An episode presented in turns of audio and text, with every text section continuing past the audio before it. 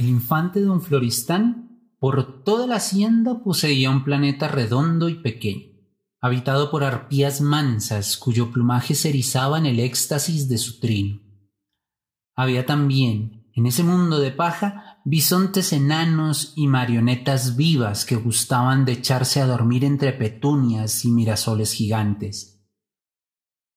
Don Floristán se sentía muy solo y cuando al pensar en ello le venían deseos de llorar, iba a sentarse al pie de un mirasol con las piernas encogidas y el infantil rostro oculto entre las rodillas.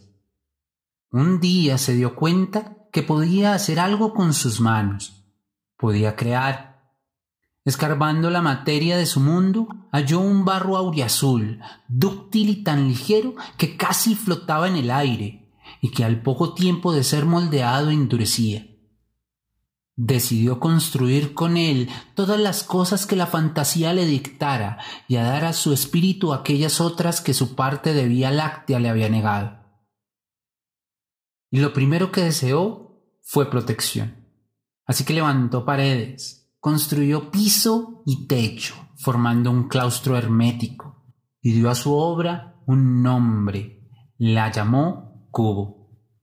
Era un espacio tan estrecho que don Floristán no podía tenderse ni estar de pie dentro de él, y sin embargo, en busca de lo ansiado, se recluyó ahí durante veintiséis días, según se mide el tiempo en su planeta.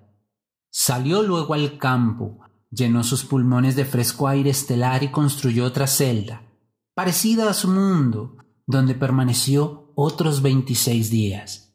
Le dio el nombre de esfera, Deseaba el movimiento, rodar y rodar.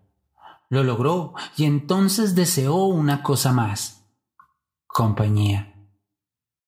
Construyó otra casita y fijó una estrella en lo alto del techo. Ahí, donde se unían en pico las cuatro paredes para que su luz le diera un compañero, su sombra. Don Floristán llamó pirámide a su nueva estructura y no permaneció dentro de ella veintiséis días sino quince años, sin saber otra cosa que llenar el aire iluminado con recuerdos de las arpías que había visto. Pero no le fascinaban que se dijera, ni aquella compañía de su sombra, ni las imágenes que su memoria ponía en la luz, y lleno de frustración salió de ahí, y se sentó a la sombra de una flor gigante Después de mucho pensar, un día en que los bisontes habían estado apareándose durante horas enteras, don Floristán exclamó Albricias, he dado en el cuil. Lo que necesito es una mujer. Y construyó otra casa más, la definitiva, y la llamó Ataúd.